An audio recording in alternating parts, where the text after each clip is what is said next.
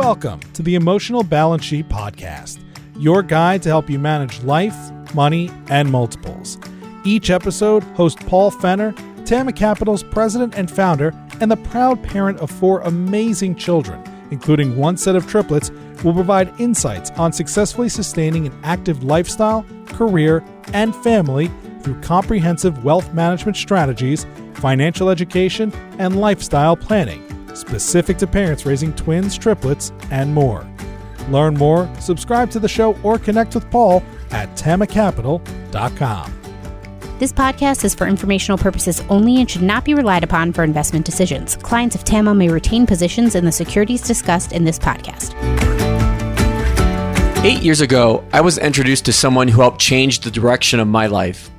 I'm quite positive that I'm not the only person whose life has been impacted by this one person. The funny thing is, this is the first time that I've been able to speak with and thank Scott Hanselman. Scott is a programmer, teacher, and speaker.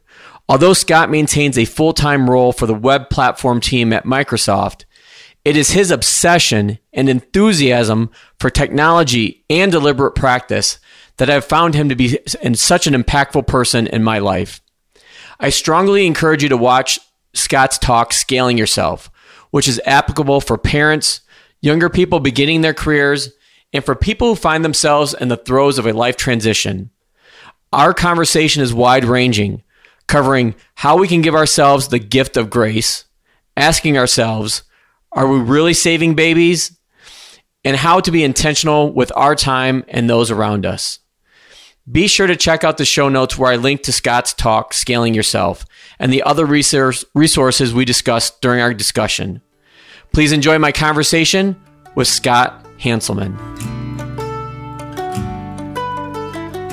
Scott, I think the probably the best place to start. Um, you're really known in the coding community, but I don't know if my audience will really know who you are. But they're certainly going to know you after our conversation and why I've had to have you on the podcast for a long time. And again, I can't thank you enough for being being on. So why don't we start with your background and who you are and, and what you do? Sure. So my name is Scott Hanselman, and I'm a program manager at Microsoft. I've worked at Microsoft for about 15 years, but I've been in software for about 30. This is actually 30 years and one month this year. Um, I have a podcast as well. My last name is Hanselman, like Hansel and Gretel Man, and my podcast is called Hanselminutes. So not only am I a coder and a programmer, but I also am a content creator, much like yourself. I've done 812 episodes of my podcast, and I've got a YouTube channel and a TikTok as well. So I just like to put good information out there. And ultimately, even though I've been coding for many years, uh, I'm a teacher, and I will use whatever location YouTube, TikTok, my blog that I can to uh, to teach people. So, how I I found you probably eight years ago. We were talking before we hit the record button, um, but and I don't exactly know how I found your YouTube video on scaling yourself, but that I that just put me over over the edge in a in a in a very good way. And so, why don't we start there with again, you work at Microsoft and you have all these other platforms that you really help teach people. And you talk about life and productivity, which is at the center of what this podcast has turned out to be this emotional balance sheet, especially for parents that we're all juggling. I know you're a dad as well. Mm-hmm. So, how did you first come about putting that that video together? I think that people don't talk enough about how they feel at the end of the day and that they think that they need to suffer in silence whether that be in silence with their partner or whether if they're not in a relationship they're just in silence with themselves. They don't even talk to themselves. And they feel like they had a bad day. They were not productive. They sit quietly and they think bad thoughts about themselves. And then they wake up the next day and they hope that it's going to get better. And hope is not a strategy, it's not a plan. It's just you're on the treadmill and you're running as fast as you can and you're not thinking about your feet. So one day after being, after feeling bad about myself, I decided to be more intentional and started considering deliberate practice. And I talked to myself and said, you know, this isn't working. I have to figure something else out.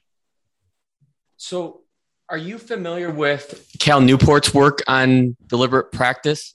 I am. I am. I was not at the time, and I didn't have a word for it, but that was the idea that um, mindfulness and being present was something that I was missing. So I needed to forgive myself on Friday for a non productive week and reset on Monday because Monday is an opportunity to give it a try and do it all over again. So, can you walk us through like how you do that? Because personally, I do the same thing. I think we are, to your point, we are our hardest critics, if you will, and don't give ourselves the empathy that we probably deserve. Mm-hmm. And it's it's been a struggle with me for a long time, whether I was in my corporate career or now that I'm in, you know, business for myself at Tama. So we are our hardest because we want to do well, but we also um, are setting up these systems of failure. We're setting ourselves up to fail ahead of time, uh, which just causes it to be a um, uh, a vicious cycle. So, for example, uh, people who are listening may have a stack of books on their desk. You know, uh, if you're lucky, it's one or two books. But if you're not lucky, it may be eight or nine. And then the next thing you know, what is a list of books that I want to read is now a monument to my own failure. And it's just there reminding my subconscious that I'm never going to read those books. So I've started doing less and I've started sorting the things that I want to do by impact. You're not going to read those books, get them off your desk. They're stressing you out by their existence. You know, reminding yourself of the things you're not going to do are, are really challenging. So what I started doing was saying, all right, I'm not getting done things done this week. I'm going to be more intentional about my week. What are the three things that I could do this week just three, because three is a nice number that we can hold in our head, right? Three things that I could get done this week that would help me feel good about myself. So if I did those three things, I would say, This was a great week. I, I really kicked this week's butt. And uh, then I would try to orient my week such that I could do those three things as early as possible so I can get a quick win. So let me give you an example. Yesterday, uh, is it was was Monday, and it was uh, you know it was a mediocre Monday. It was one of those case of the Monday type days, and my wife and I slept in, and we didn't get up till nine thirty. And when she got up, we were just like, "Oh my, we've ruined the day. We've lost like this." We just felt like the day was ruined because we got up a couple hours late. And then we realized that the first step was to forgive ourselves. Obviously, our bodies needed that time, so we took that breath. Then we said, "All right." We've lost some hours. That's a fact. We're not getting those hours back. What can we do in the next few hours that's going to be a quick win? She's like, well, you know, I got to go to the library. I got to go to the store. I got to do this. I got to do that. I said, okay, but what's something really important that we need to do? Well, you know, I need to call my mom. That was a thing that she wanted to do. She says, all right, well, let's do that. That's the most impactful thing. She called her mom. She had that conversation and she's like, all right, I've, I've, I've done something that was important it was meaningful and then went through the list rather than by nearest like in the neighborhood or uh, most urgent which is percept, perceived urgency it was what's the thing that would make her feel successful in the day? And then i did the same. And by one o'clock we felt like we had our feet underneath us again. Does that make sense? It does. So if i come back to that let's just say you get your three things done and you get them done i guess early. Like maybe you're you're you're done by by Wednesday or Thursday. What do you do? Because and I'm asking this personally because I I think I struggle with this. I can write those three things down on Monday mm-hmm. or Sunday night when I'm prepping for the next week, and then I get them done. And rather than feeling great about myself, I feel like, oh, I still got another two or three days left in this week. I gotta I gotta do more rather than just stop and enjoy it. Yeah.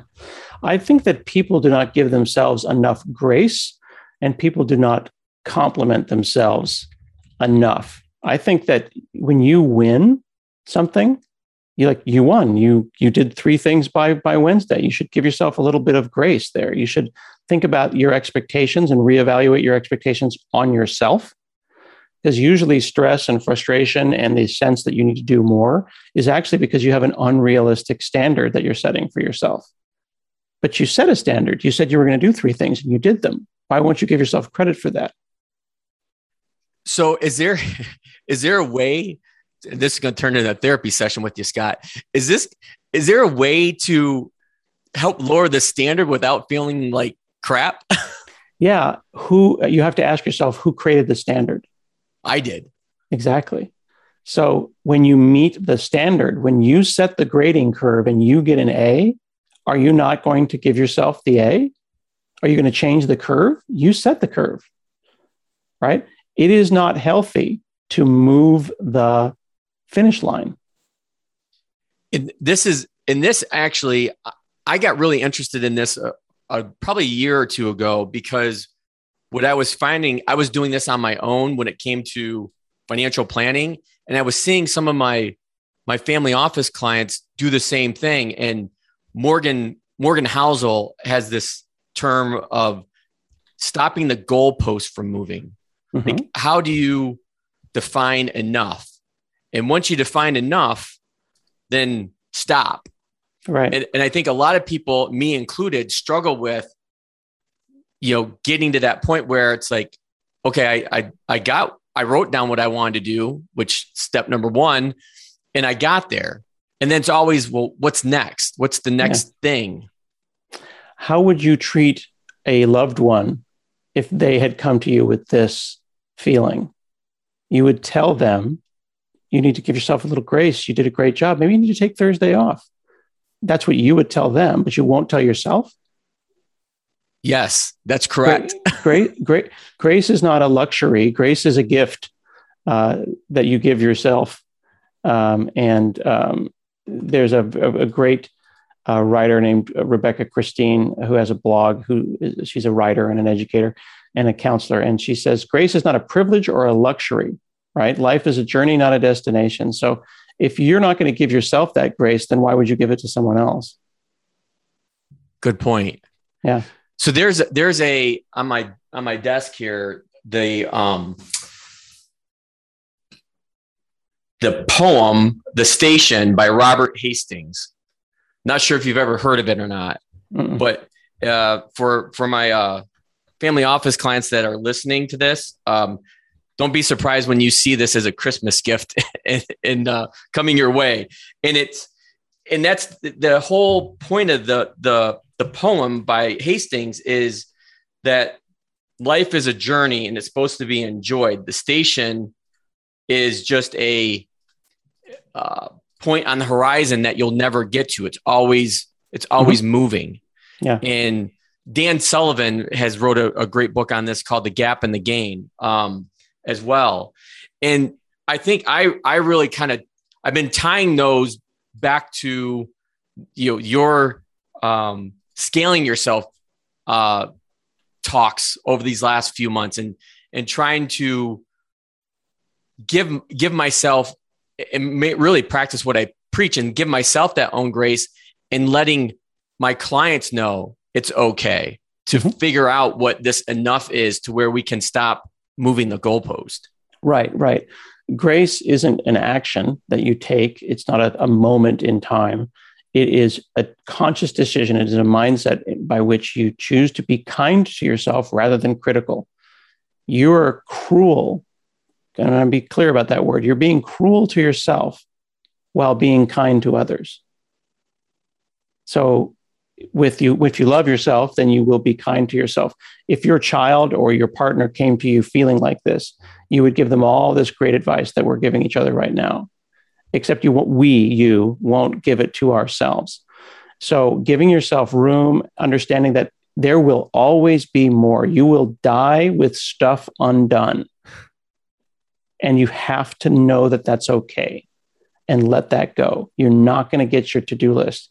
I'm probably not going to learn chinese. It's been on the list. I'm still working through chipotle level spanish.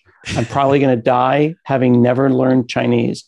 But am I going to shake my fist at the last moment and go, my one thing on the to do list is I never learned Chinese, right? You're just not going to get those things done. So that's why you have to release these things to the universe. Turn off social media, turn off push notifications. There's no, no one push notification. I don't need anything pushed to me. I got enough stuff. Now you're pushing things into my to do list. Turn all that stuff off. You got to let that time for deep work happen. And then when the deep work is over, give yourself a gift. After this podcast, I'm going to go get a McMuffin. Is it probably going to kill me at some point? Probably, but I deserve it. Well, one of the, I'm to, obviously, we're to link to a, a, our show notes on this episode are just going to be packed. I already started putting those together before we hit the record button. And your, your, um, uh, speeches, lectures, you know, uh, to me, when you're up there, you're like a professor. I'm going to link to all those. And so I don't want to necessarily get into all the things that you you talk about, the, the how you manage like email and turn off push notifications. Mm-hmm. But what I w- wanted to focus on during our conversation was really to go like another level or two deep. Mm-hmm. And one of the things that always stood out with the scaling yourself lecture was this understanding of efficiency versus effectiveness. Yeah. Can you walk us through? Because you even point out those two words sound really, really similar, but yeah. they're not. Yeah, I have been very blessed to give that talk in different countries where English is not the first language. And in chatting with different people, whether it be in a country where Arabic is their first language or a country where French is, sometimes if you go into you know the dictionary or even Google Translate, and you put in the word effectiveness and you put in the word efficiency, you'll get the same word. So even native English speakers, if you say, "Hey, quick, what's the difference between these two words?" They'll go, uh, uh, you know, because you can, eh, and you can kind of figure it out. But the way that I've decided to phrase it is that effectiveness is a is being goal oriented. To be effective is to pick a thing to do and to do that right thing. Like I picked a thing. Was that the right thing to do? That was the right choice. And then once you've picked it, efficiency is doing that thing right. So effectiveness is doing the right things, and efficiency is doing things right.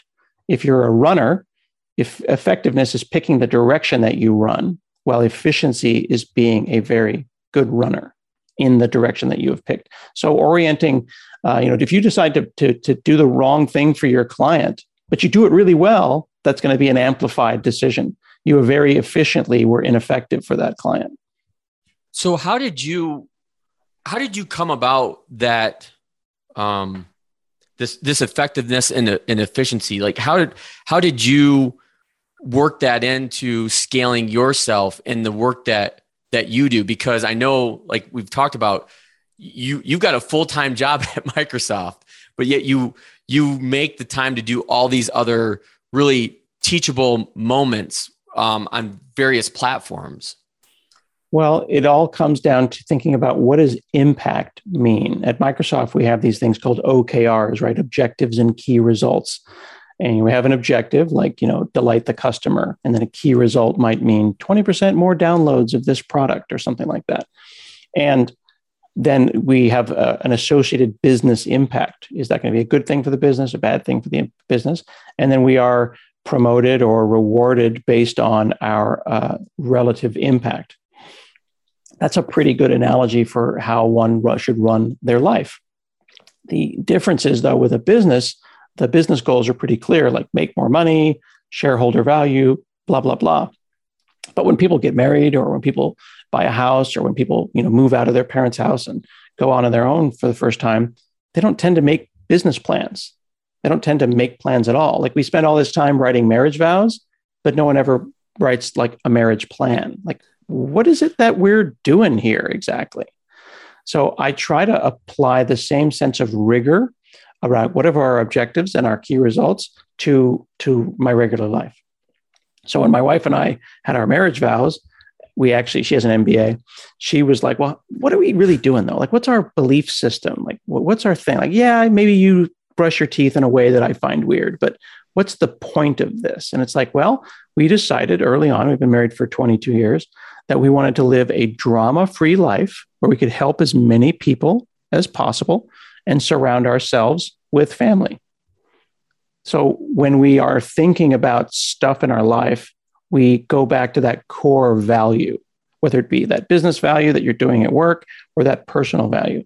And a lot of times we say, well, yeah, those values are there, they're in the background. No, I'm talking about like, let's just level set. Let's let's stop let's stop this argument, let's stop this moment or whatever, and let's say, is this a, a core value? Is this a thing we should be doing? Having those conversations in your personal life is the same as a business person being in a meeting and going, well, hang on, is this even a business we want to get into? You see how that works? It might sound aseptic. It might sound like, oh, weird. He's taking business things and applying it to his personal life. He must have an awful relationship with his wife. It's not, it's not about that.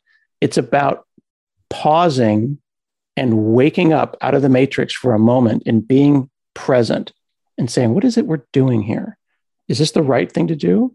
And then saying, okay, if it is, I'm going to reassert that this is the thing. Now I've made my effective choice. And now that I have a plan, I'm going to do it as efficiency as efficiently as possible. Well, I I love that you brought that up because one of the things that I wrote down like right before we started recording as well is going back to one of the, the, the lectures. I think you were you were over in another country when when you recorded one of these, and you made the point on how um, the people that you the speaking engagement that you were doing, the people wanted to take you out and show you their city. Hmm. And as much as you wanted to see their beautiful city, you're like, hmm. no, I'm getting on my on the plane and going back home because I only have 52 Saturdays a year with my four year old son. You remember mm-hmm. that? Yeah, I do remember that. Yeah. So it's a little bit, it's a little bit morbid, but you know, we have about 4,000 weeks, right? That means you have about 4,000 weekends in your life before you're dead. Um, and if you really want to get more of it, I made a website called Keys Left dot com. You go to keys left, you put in how old you are and how fast you type, and it'll tell you how many emails you've got left. So every time you write an email, you ask yourself, should I have put that in a book? Should I have put that in a screenplay or a poem or a love letter? No, I sent an email to my boss. Well, you're not getting those keystrokes back. So it's one of those things where it's like I'm all alone in Egypt and they want to take me to see the Sphinx, or I can go and hang out with my two year old. I'm going to go back and see my two year old. And people might say, You're insane. You should have hung out. The pyramids, oh my God, the pyramids. I would rather take my son to see the pyramids later. But right now, that's a there's 52 weekends, and I'm going to miss one. That's two percent of my year. If one weekend's two percent of your years. Imagine the little Windows progress bar, right? yep. You've you've got one of the, and it, it, every week it's two percent, two percent, right? So if you start thinking about things like that, it answers the questions of what should I be doing very clearly. So to to follow that up, given how you you know have your full-time role at at Microsoft and you know all the other ventures that that you that you do, how do you balance the two in your family and your personal life? And I know it's a very loaded question. And before you answer, you know, I I readily admit that, and I tell people this often, and and I know for a fact it's this way with my life as well is that I think this idea or this concept of work life balance is a myth. Oh, there yeah. are times where our work will require us to do more and there are times where our family lives will require us to do more and be there more. Mm-hmm. And so it's and when you if you can envision the, the seesaw, it's never level plane. It's never a level plane. It's it's up or down. Yeah. Uh, the idea that it's this or that, or it's this side of the, the, the coin or that side of the coin. Um, one of the one of the lowercase a arguments that I have with my wife is whether or not I should see my you know have my phone with me, or whether it should be like I leave work and the phone is gone. I think it's. I've tried to tell her I believe that it's more of a of a of a continuum. Like yes, it would be rude for me to be at Red Robin and we're having burgers with the kids and I'm suddenly on my phone.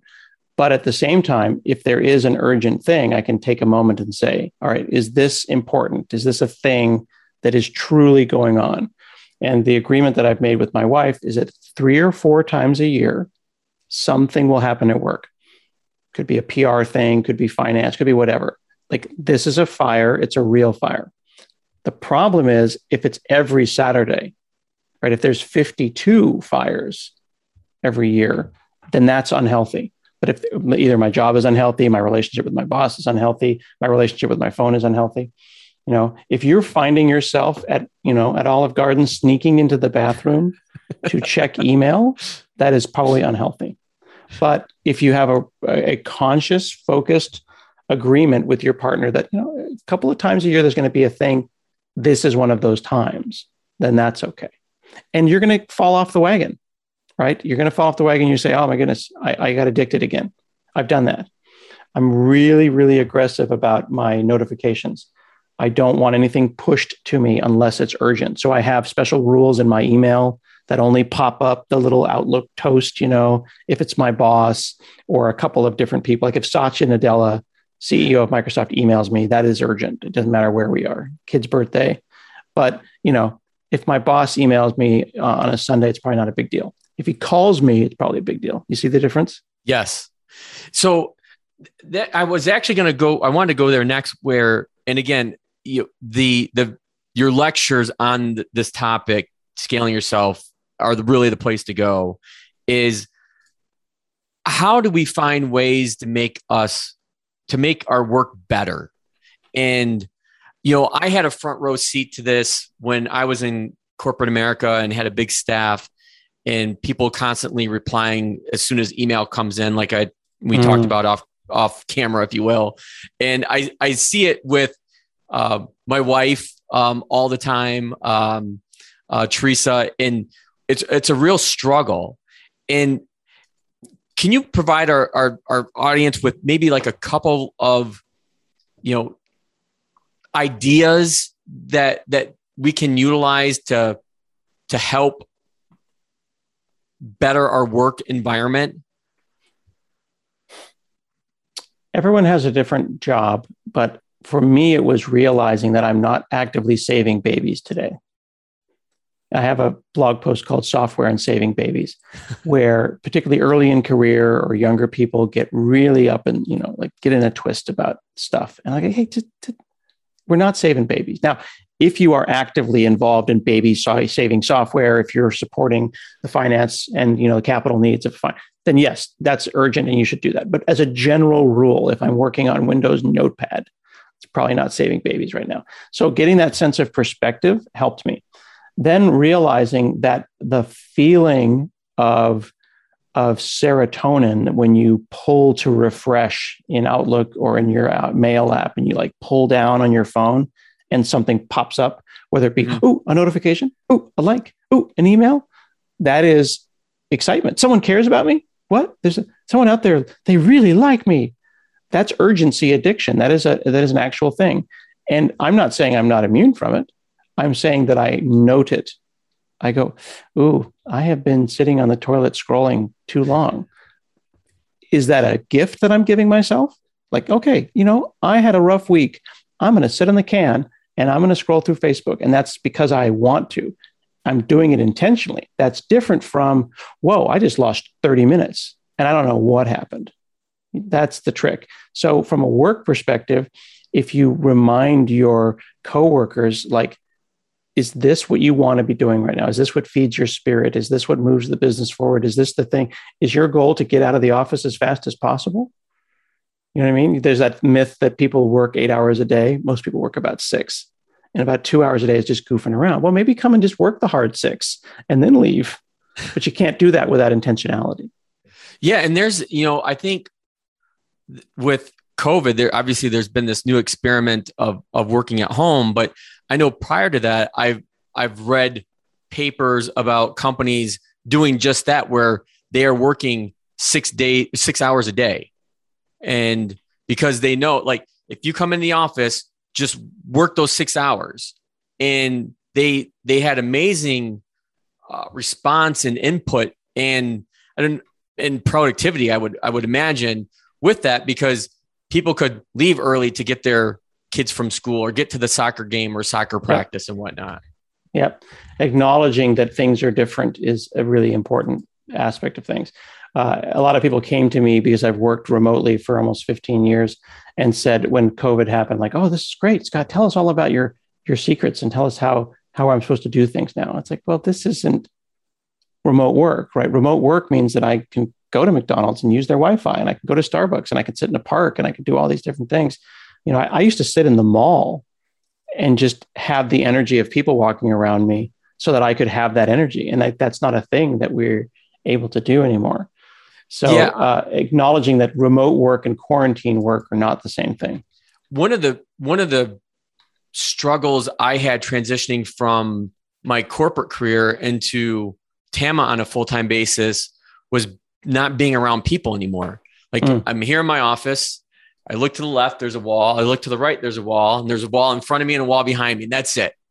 And to your point, I would go to my local library. Fortunately, I live in a nice community. We have a fairly new library.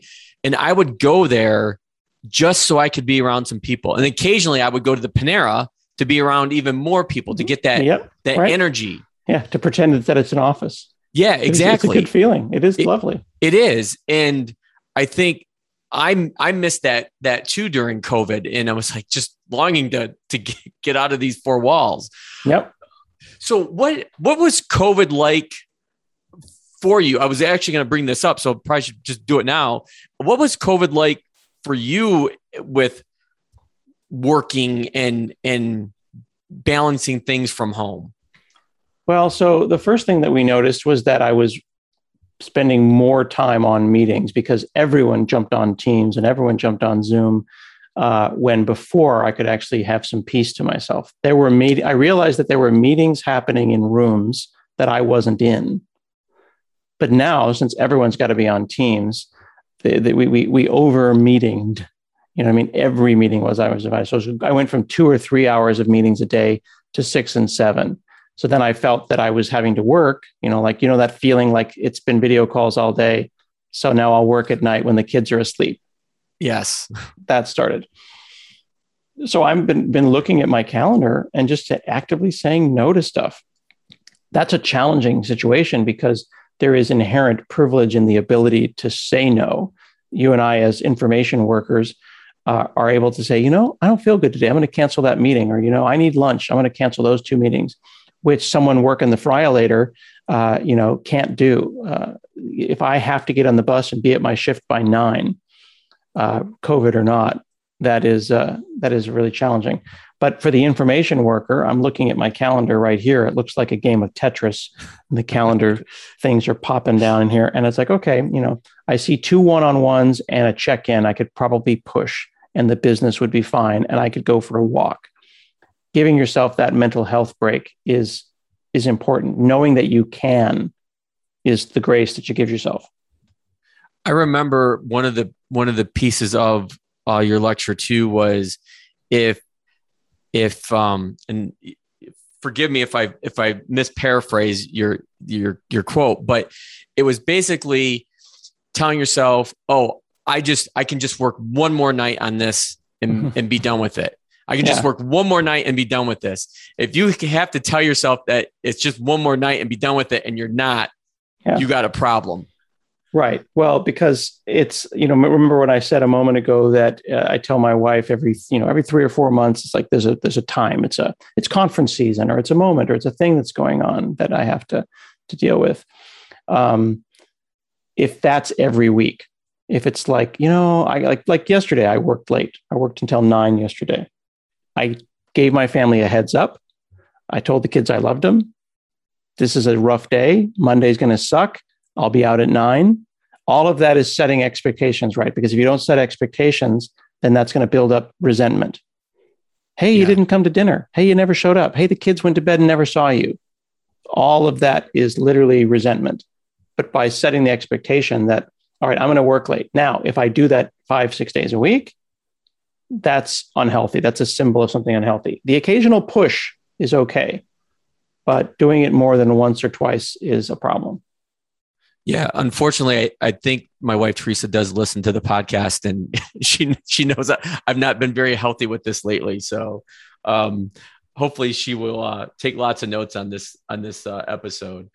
Um, you know, as a as a father, you know, we have you know a lot of the listenership are are parents. Um, you know, as a dad, how how do you well, I want to make sure I phrase this question correctly. Is what I'm looking for, Scott, is how do you what are keys to balancing your your home life with your work life and other demands? Um, again, like going back, we know that it's not always It's not always going to be perfectly in balance. But are there things that you do that kind of give you an edge that may be able to help other uh, parents out there in trying to, you know, devote or structure their day um, in a way that's more conducive to being there for the things that are, will impact them their lives the most? I don't know. That's an interesting question. Um, i have been trying to remind the kids to be intentional without getting them on the productivity bandwagon. Like, I don't want them to get into their heads that they need to be productive.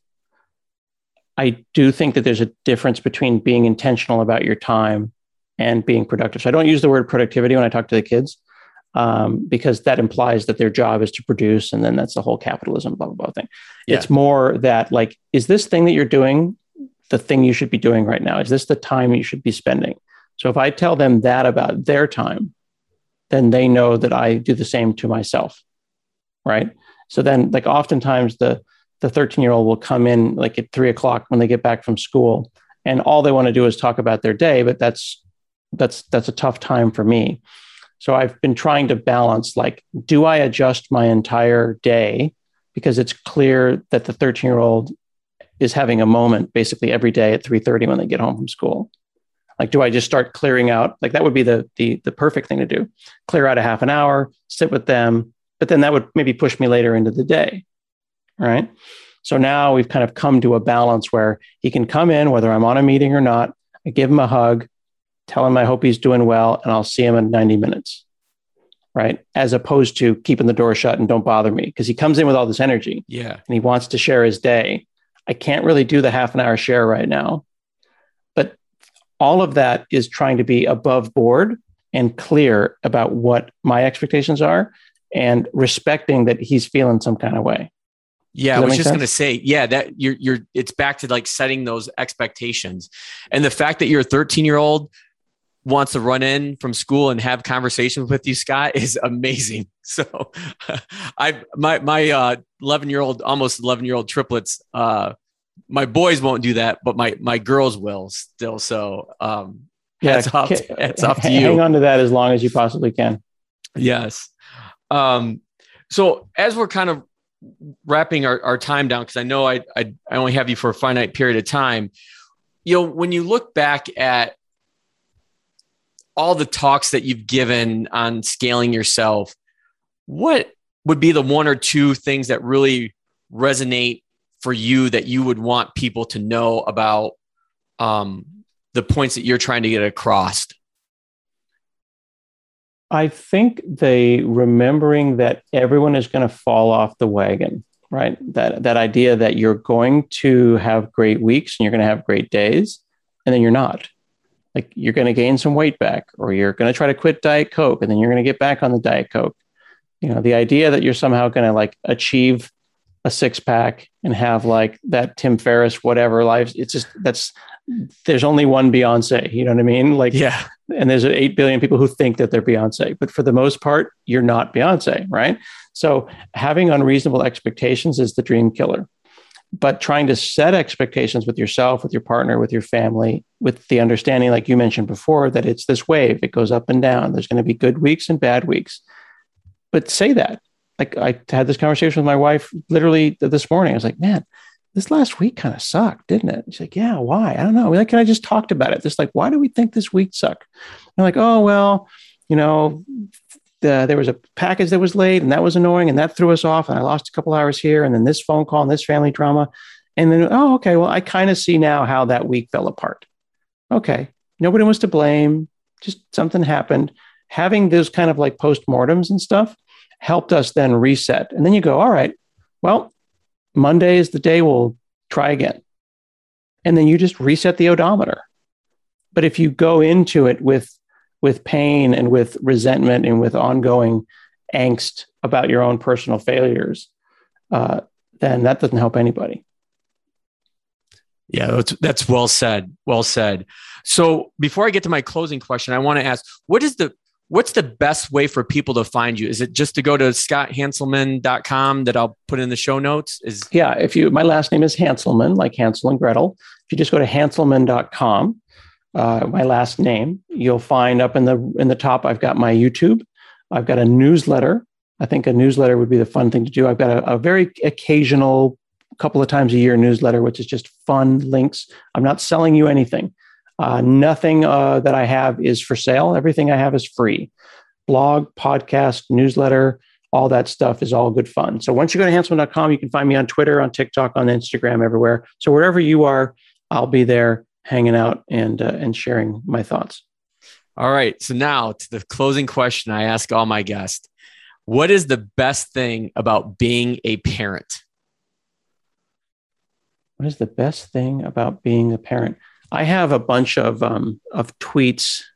I actually made a whole Twitter about it, uh, about my kids and the crazy stuff that they say. I think it's when your kid starts to say something that was unique that you never put in their head. Like they said a thing and it's not just them repeating stuff that you said. It's like a complete unique thought. Sometimes it'll happen when they're two or three. Uh, if they're a boy, maybe when they're 15. Um, and uh, the, I've got one in my Twitter right here. My seven year old said, Is Beyonce Marvel or DC? and I was like, That is such a good question. Like, I, we had a whole conversation about whether she was in the Marvel universe or the DC universe, and uh, like, who, where would you, what were you thinking? How did you even come up with that? I would not even know where to come up with that. So when every time your kid has a thing like that, I put it on Twitter because I use it as an archive. So I have an archive of all the crazy stuff that my kids have said since they were born. One day I'll put it in a bathroom book or something. Yeah, book of quotes. that that is by far scott the most unique answer. And this is i think you're going to be a show like around number 50 and that's definitely the most unique answer that that i've gotten on that on that question. So uh, scott i know that you're extremely busy and you get requests like this all the time. So i can't thank you enough for being on the emotional balance sheet podcast and uh, definitely look forward to uh, many more conversations to come. Fantastic. Absolutely my pleasure. Thank you so much and i wish you all the best of success with your show Thank you for listening to this episode of the Emotional Balance Sheet Podcast. Please visit tamacapital.com to subscribe to this podcast or to connect with certified financial planner and registered investment advisor Paul Fenner of Tama Capital. And please join us again next time on the Emotional Balance Sheet Podcast.